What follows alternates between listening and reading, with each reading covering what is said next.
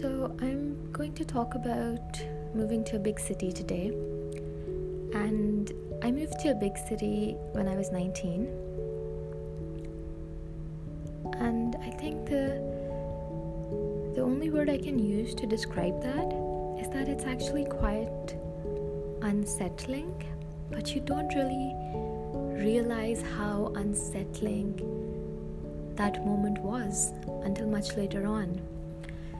So I moved to this city that is a city by the sea, and my strangest first memory of moving there is that, you know, there's a mall there that's right next to the sea, and so I went there and there was a very strong smell of fish, and that's a smell that I became accustomed to, obviously, over time, and I never smelt it again. But I do remember the first time it really hit me, that smell, when the taxi cab was going there. But the thing about a big city is that it really is very unsettling. It has a soul to it. Since then, I've lived in 3 big cities in 3 different countries.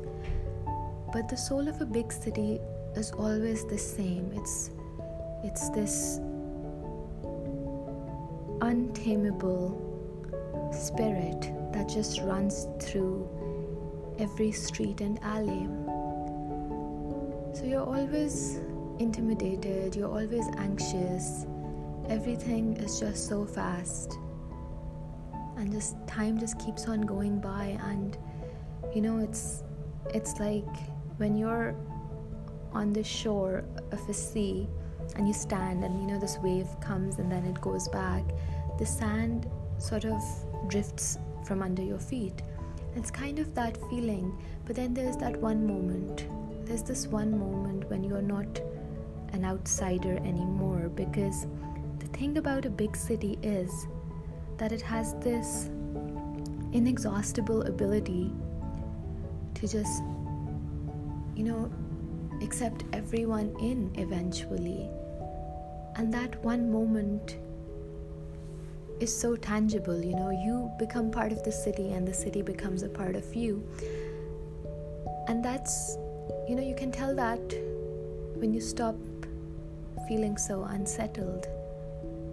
You don't change, the city does not change, but your heartbeat changes. There's this thing about big cities. Once you fall in love, it's hard to fall out of love with them.